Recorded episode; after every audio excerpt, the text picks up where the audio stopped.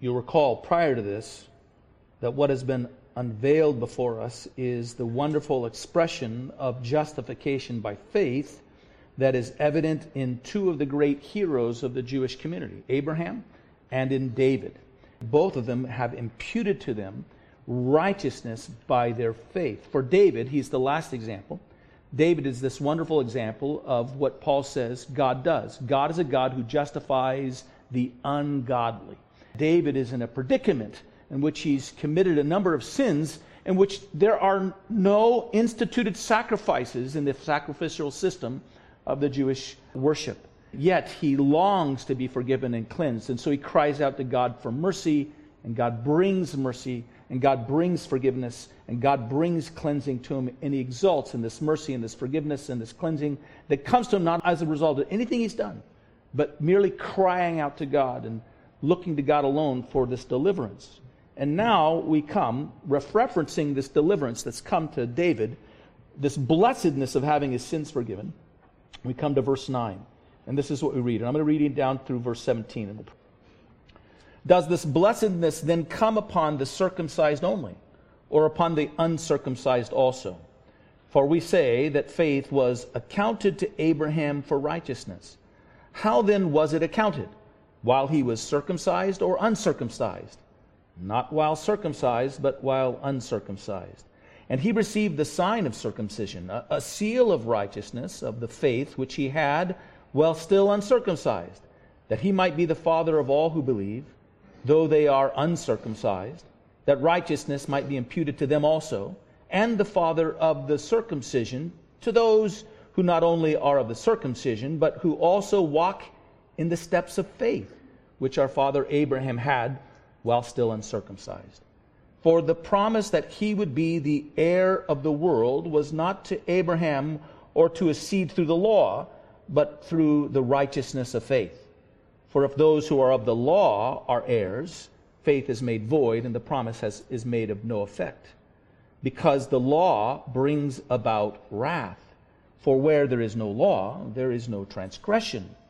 Therefore, it is of faith that it might be according to grace, so that the promise might be sure to all the seed, not only those who are of the law but also to those who are of the faith of Abraham, who is the father of us all. As it is written, I have made you a father of many nations, in the presence of him whom he believed, God, who gives life to the dead and calls those things which do not exist as though they did.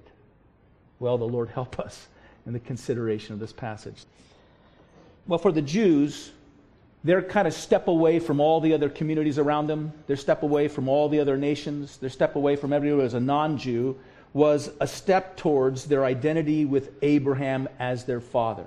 Abraham, in their mind, set them apart from all the other nations of the world. It was Abraham whom God had come to and God had called to leave the land and his family to go into a promised land. It was Abraham that surrendered that call and followed God. And in this sense, in the Jewish mind, Abraham is distinguished right from the start as presented to us this man who stepped out and lived the kind of righteous life that they were trying to follow an example in as well. And then Abraham believed God and believed God, the promises God made to him. And, and as a demonstration or expression that he was believing in God, Abraham further separated the Jew from all the nations of the earth by having himself and all of his family be circumcised, distinguished, beginning that act and that expression that distinguished them from all the other nations. And then it was to Abraham then that God gave this promise that their nation would be great and would be as many as the stars in the sky. And so for the Jew, when they thought of their unique position and their unique, distinct place in the world and what separated them from everyone around them, it traced it back to Abraham. In Abraham, they kind of affirmed that they were a special people that, with the mere, the sheer truth that they came from Abraham, delivered to them some sense of assurance or promise that they were a saved people, that they were the people of God. John the Baptist comes along. John the Baptist is preaching to the people of Israel, and he has a message for them that they're to come and be baptized in a baptism of repentance, preparing themselves for the coming of the Messiah. Now, this was a unique message because Prior to this, if a person were of the Gentile race and they wanted to enter into the Jewish faith, they had to do a number of things. If were men, they had to be circumcised. Another thing is they all had to be ritually washed as an expression of their need to be cleansed from all the defilement of their Gentile and pagan ways. John the Baptist comes along to the people of Israel and says, No, you need to be washed.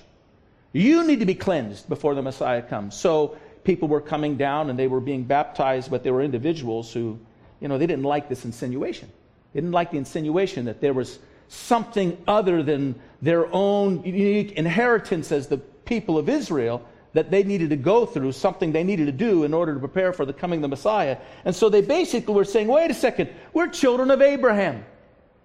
We don't need to do these things. We don't need to be baptized like John the Baptist is proclaiming. And John the Baptist says to them, you find in Matthew chapter 3 9, he says, Do not think to say to yourselves that we have fought Abraham as our father. For I say to you that God is able to raise up children to Abraham from these stones. That doesn't give you a special status. Don't say that. You've got to do these things. You've got to come and repent and prepare yourself for the coming of the Messiah. You have another example of this when the Lord Jesus is teaching and he's declaring that his word and his truth that he declares conforms with all truth, and it's in receiving by faith what he is proclaiming that men are set free. He says, You'll come to me and you'll hear from me, and if you receive my words, you'll know the truth, and the truth will set you free. It's found in John chapter 8, verses 31 through 33. Let me read you a portion of it. Then Jesus said, If you abide in my word, you are my disciples indeed, and you shall know the truth, and the truth shall set you free. Now, there, the Lord Jesus, in a sense, is opening up a little bit of a vision of the blessing that God promised Abraham. God said, I'm going to bless you. I'm going to bless ring. I'm going to bless your seed. And through your seed, I'm going to bless all the nations of the earth. And what's that blessing going to be? Well, among other things, it's a freedom, it's a liberation.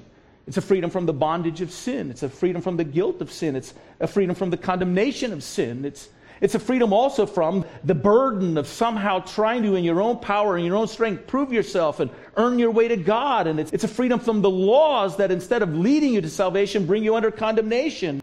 Jesus says, If you know me and you know my truth and you receive it, my truth will set you free.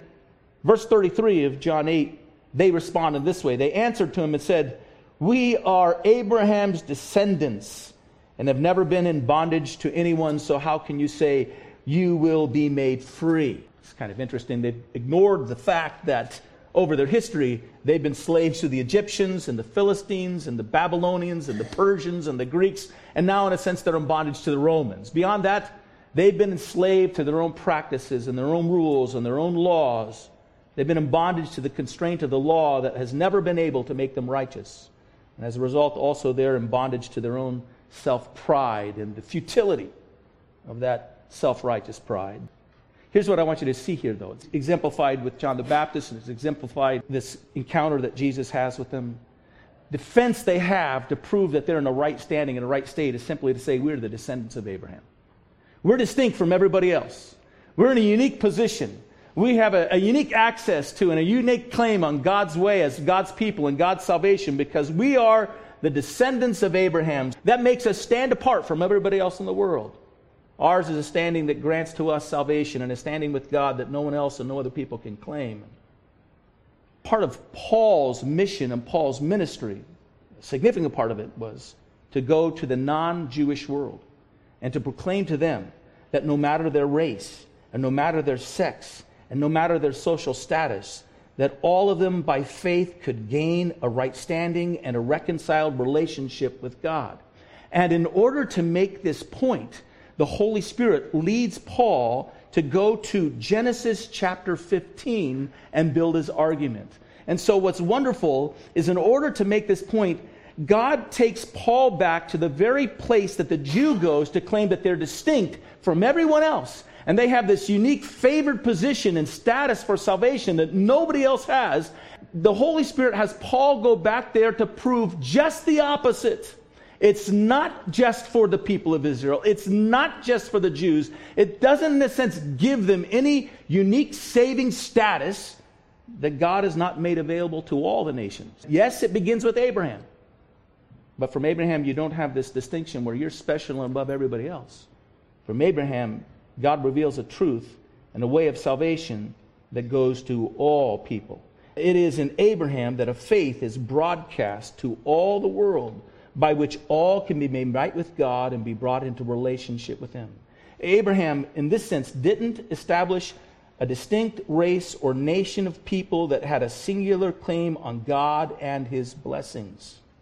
Through Abraham, God generated a work that could produce multiple races or nations that would come to exist and rise up under the blessing that God had promised.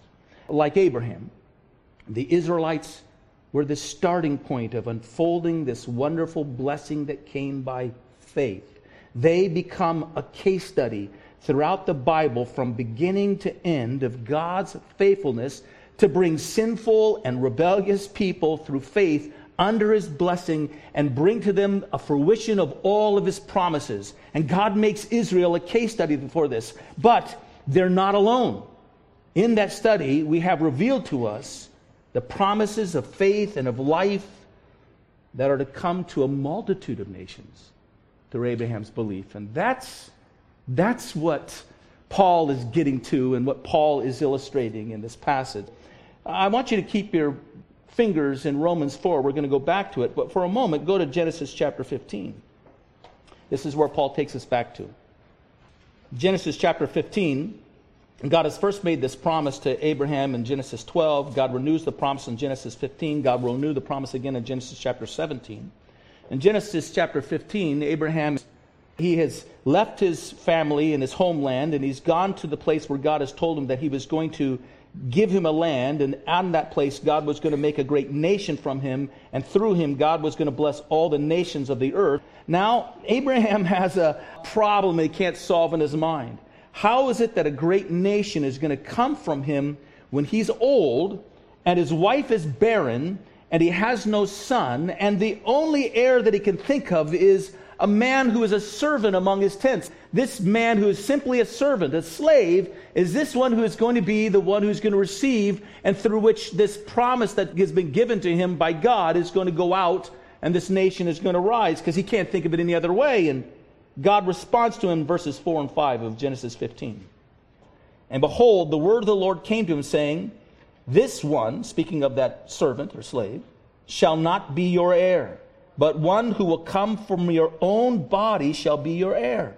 And then he brought him outside and said to him, So God has brought Abraham, he's met with him obviously inside one of Abraham's tents. He brings him outside the doorway of his tent, and he said, Look now toward the heaven and count the stars if you are able to number them. And he said to him, So shall your descendants be. And then verse 6 is the key verse that we focused on last week of verse 5, chapter 15. And he, Abram, believed in the Lord, and he, God, accounted it to Abram for righteousness. He believed in the Lord, and God accounted to him for righteousness. And there, in the Old Testament, is the first wonderfully plain text, just only 15 chapters into your Bible, that teaches and declares this wonderful truth of justification, being made right, having God put to your account righteousness by faith alone. Abraham believed God. He believed that God would keep his promise to him. And as we said in our last message on this passage, that above everything else, what God wants from the individual is to be believed. God wants us to believe in him and believe what he says and believes what he promises. Here's Abraham who is powerless in himself, without any ability to produce an heir. He has nothing in himself that he can do or labor to, in a sense, bring about this blessing that God has promised to bring through his own body and through his own seed.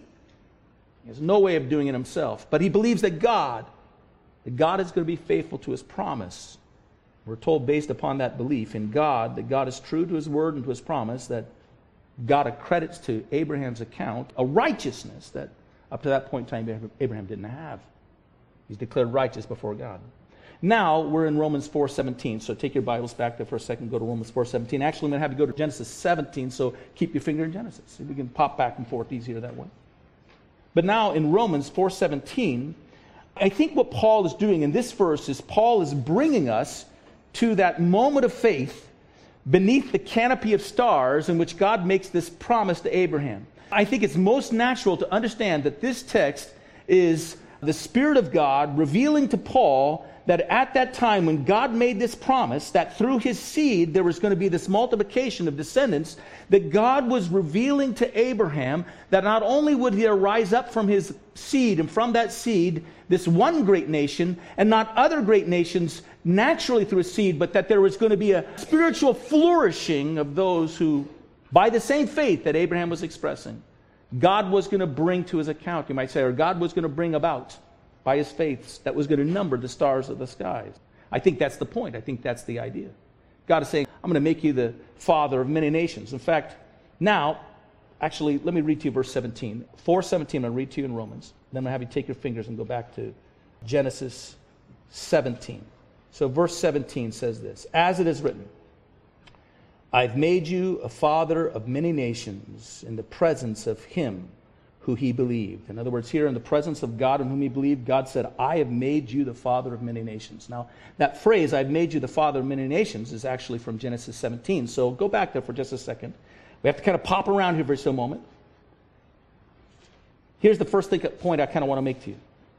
Because of Abraham's belief in God, he became the father of all those. In a wonderful way, he became the progenitor of all those who believe in God's promise by faith for salvation that God now, through Abraham, is going to count, in a sense, the expanding expression of faith that's going to grow and extend out to many nations. It's all going to rise from this moment of time when Abraham believes God's promise. And so God takes Abraham, he takes him outside that tent, he brings him before the night sky. He catches a vision of all these countless stars overhead. And God says, Abraham, I'm going to grant from your faith a seed of believing individuals that will expand in number beyond the stars that are above your head. And Abraham doesn't waver in this promise of God, but he trusts in God. He trusts that God is going to work and God is going to move. But there will come a time when Abraham begins once again to doubt how God is going to bring this about and how God is going to fulfill this. And so God comes back in Genesis chapter 17, and God renews this vision and this promise to Abraham. And you read it in verses 2 through 4. It's here that Paul gets this phrase, father of many nations. When Abraham was 99 years old, it's pretty old. When Abram was 99 years old, the Lord appeared to Abram and said to him, I am Almighty God Walk before me and be blameless. And I will make my covenant between me and you and will multiply you exceedingly.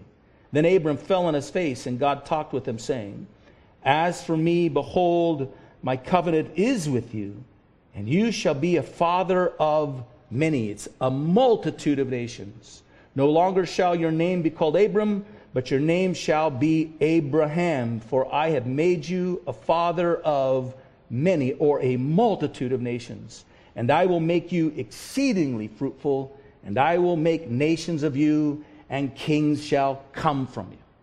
Now, that all expands out from that moment when God took Abram outside his tent and he looked at the stars, and God said, I'm going to bless you. I'm going to raise up a seed from you through which your descendants of faith will be like the stars of the sky. They believe God and they trust God and that thing for that promise. I want to make an application for you.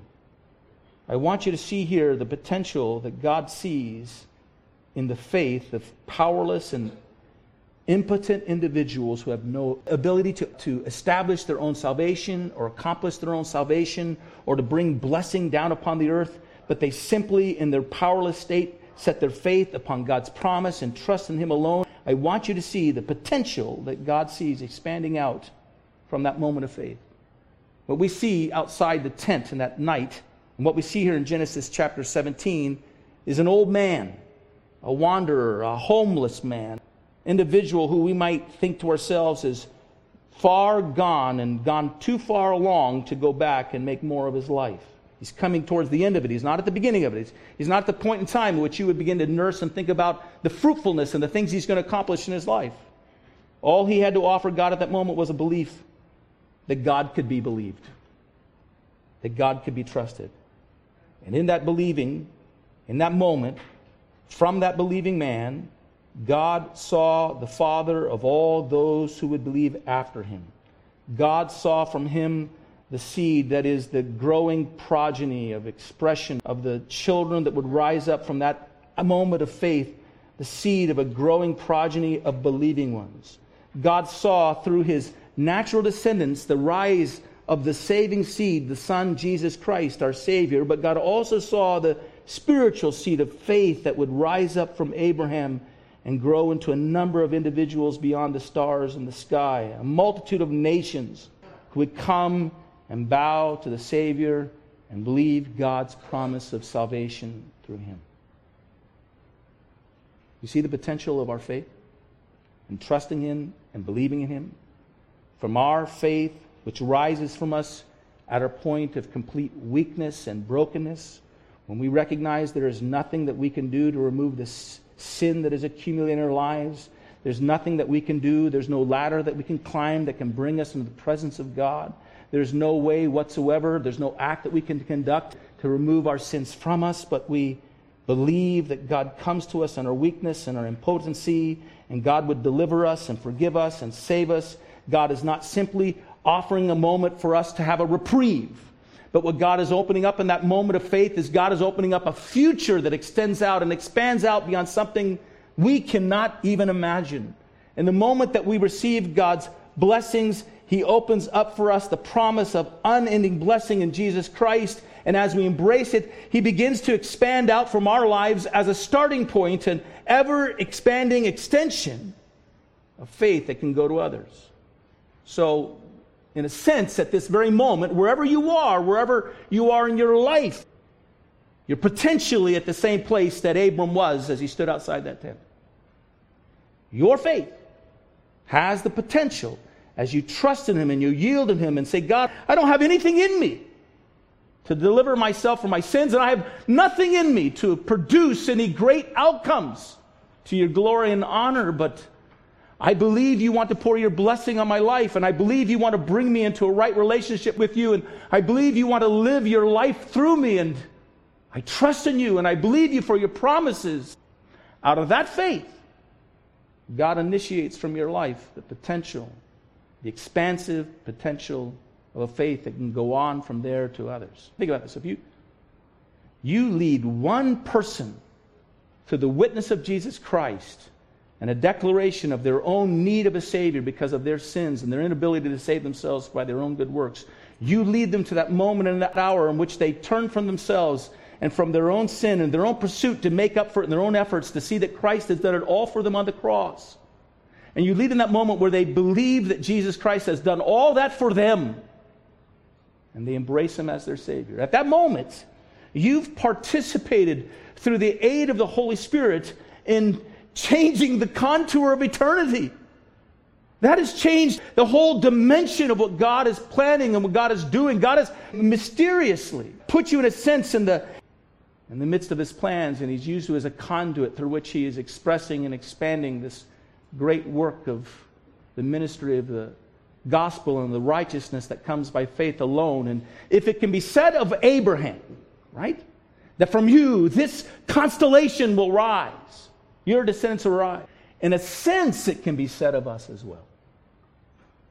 In a sense, it can be said of us as well. Because that's the nature of faith. It not only makes me right with God, but it opens up a potential of impact that I, I can't even imagine. Couldn't even get my mind around. I want you to see something with this about Abraham.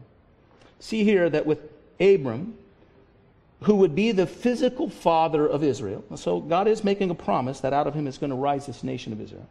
And he also is going to be physically the father of a number of nations the Ishmaelites, the Edomites, the Amalekites, the Midianites, and there are a few more ites in there that rise from Abraham.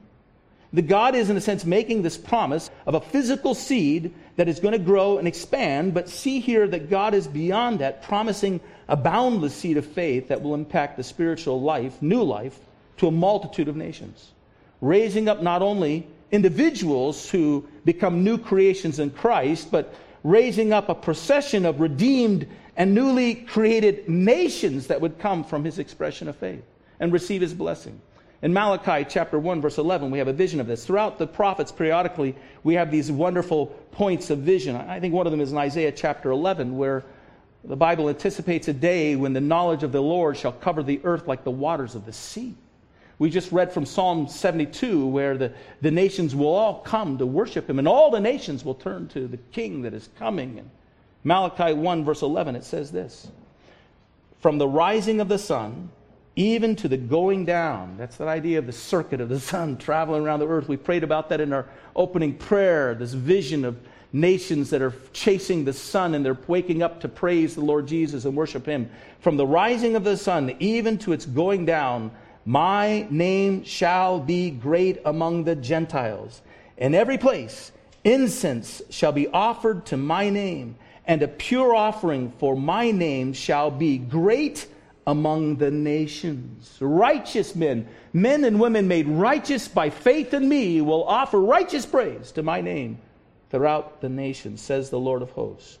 The Apostle John, again, has a vision of this climatic realization of this promise in the song of the redeemed that he hears before the throne of God in Revelation chapter 5.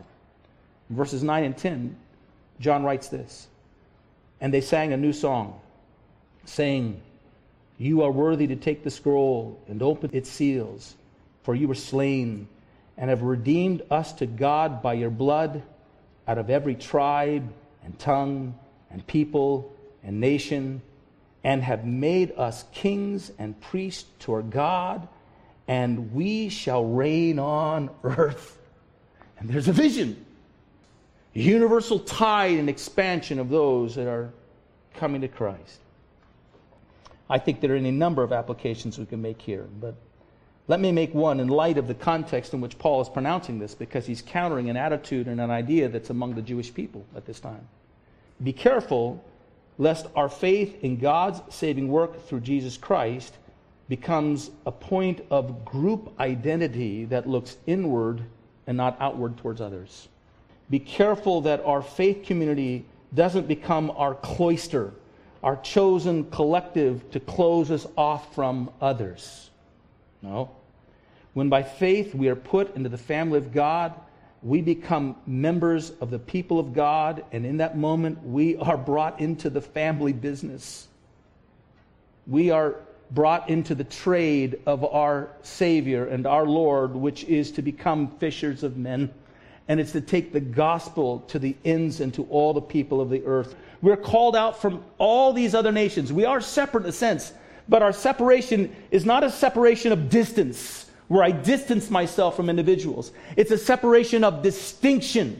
I now have a distinct duty to be an ambassador of the reconciliation that comes through Jesus Christ to all the world, calling all men and all nations to be reconciled to God through faith in Jesus Christ. Our expectation is through the witness of the gospel not only will individuals become new creatures in Christ. 2 Corinthians 5:17 says if anyone, there's an individual, is in Christ, he's a new creation. Old things have passed away, everything has become new. And that's part of the expectation. An individual comes to Christ and he becomes a new creature in Christ. But here, if I understand what God is saying to Abraham is true, there's not only an expectation of individuals who are experiencing the new creation, but a promise that God will fashion in a similar way newly created nations of newly made men and women that will inherit his full blessing and in faith inherit the full realm of the earth.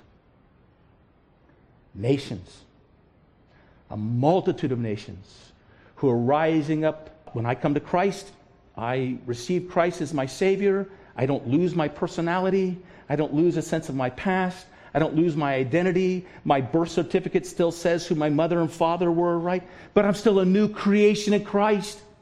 Something new and tremendous has happened to me so that I can't identify myself just in those old ways. I'm a new man in Christ.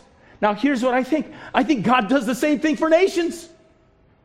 He raises up those who believe and trust in Him, so we see from every tribe and every tongue and every nation host of individuals say, We're going to seize the realm of the earth. It doesn't mean they're going to lose their identity. It doesn't mean they're going to lose their past. Their parentage will remain the same. But oh, through it, God has demonstrated his faithfulness to pursue through all these things a people to redeem unto himself, so that all the nations will come and worship him.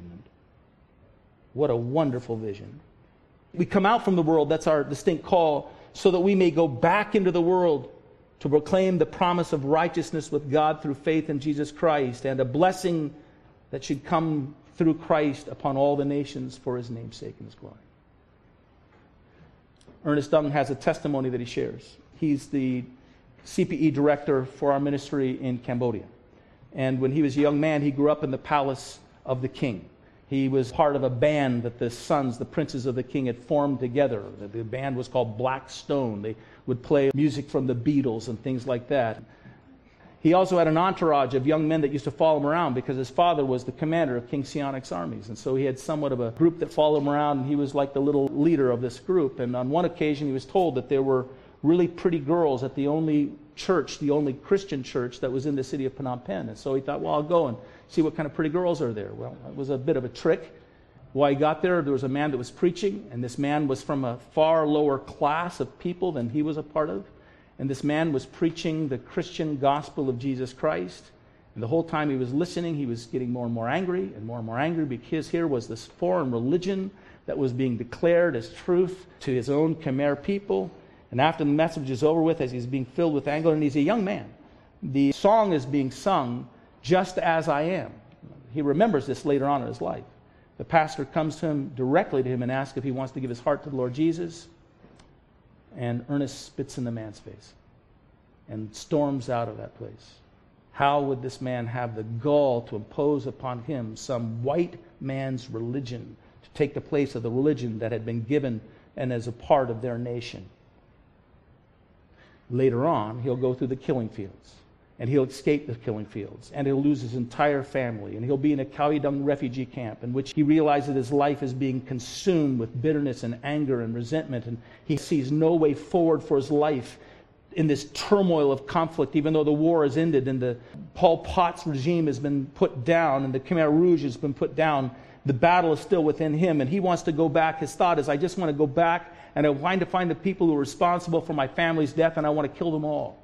But he realizes that's not something he's going to be able to act out, and he can't live in that way. And so he goes to find an answer for it, and he goes, he doesn't even understand why, but he actually goes to a place in this refugee camp where the gospel is being preached, where a ministry has been set up by Christian missionaries.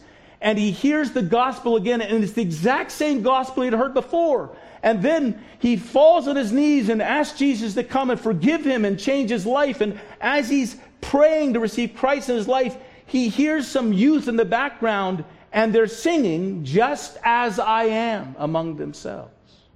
Sees how God is pursuing and calling him. When we sent Ernest back to Cambodia, Ernest, what's your one great vision for your nation?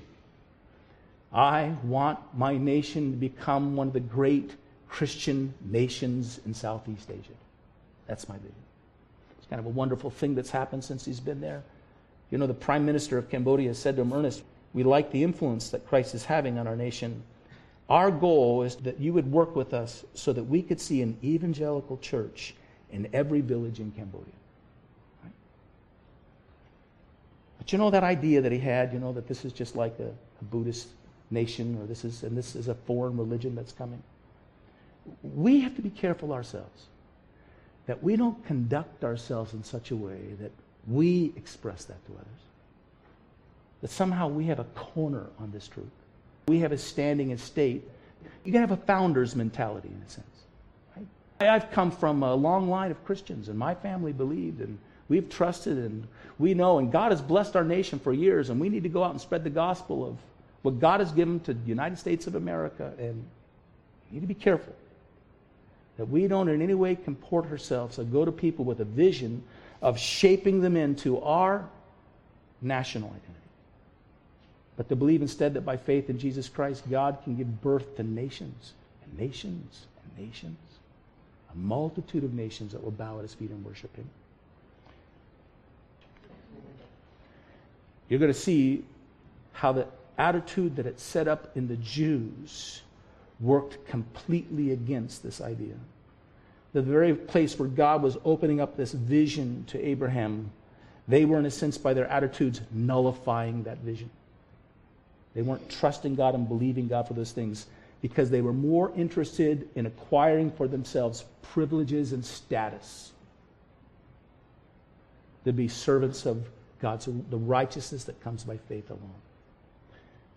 For ourselves, as we gather and we worship in our churches, let's be careful that we're not just exulting in our unique status and blessing. When we respond to what's happening in our nation and we feel threatened because we feel we're losing freedoms, let's not react simply because we want to hold on to the unique positions and blessings that we have. It may be that God is trying to push us off of the ground in which we just enjoy ourselves and enjoy what God has given to us. Because God has a vision for the nations that they'll come and worship at the feet of our Savior, Jesus Christ. Let's bow our heads. And now, O oh God, take us back to that day or that hour when the wonderful truth, the salvation that is ours through Jesus Christ alone, where we could be forgiven and washed and cleansed by faith in Him, where we could become in a moment a child of God. In that moment of belief, we could become heirs of all eternity and all the promises and blessing of God. Take us back now to that hour and that moment. Maybe as a child, maybe as an adult, whatever our struggles were, whatever the hour that brought us to that moment where we cried out to you, we found a, a salvation that was personal and deep and it was for us. And then open our eyes up to look upward to the stars. And believe in our faith that you want to accomplish more, not simply touching our lives, but through our faith and trust in you, and through our obedience to you, and our surrender to you, and our faithfulness to be witnesses of what you've done in our lives and who you are.